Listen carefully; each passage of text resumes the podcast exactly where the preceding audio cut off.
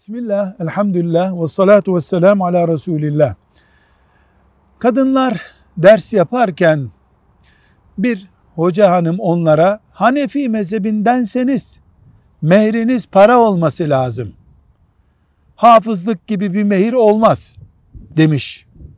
Bacımız da bunu anlayamamış. Bu ne demek? Bu şu demek.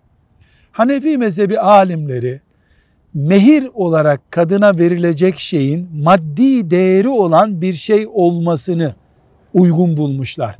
Mesela 100 lira olsun demişler. Mesela bir hacca gidecek 5000 dolar olsun demişler.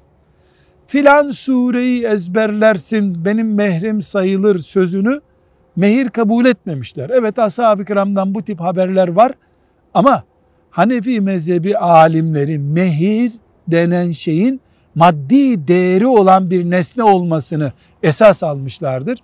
Peki bu bacımızın mehri maddi bir şey değildi. Nikah zararı var mı? Nikah zararı yok. Ama mehir olacaksa böyle olacak demişler alimlerimiz. Velhamdülillahi Rabbil Alemin.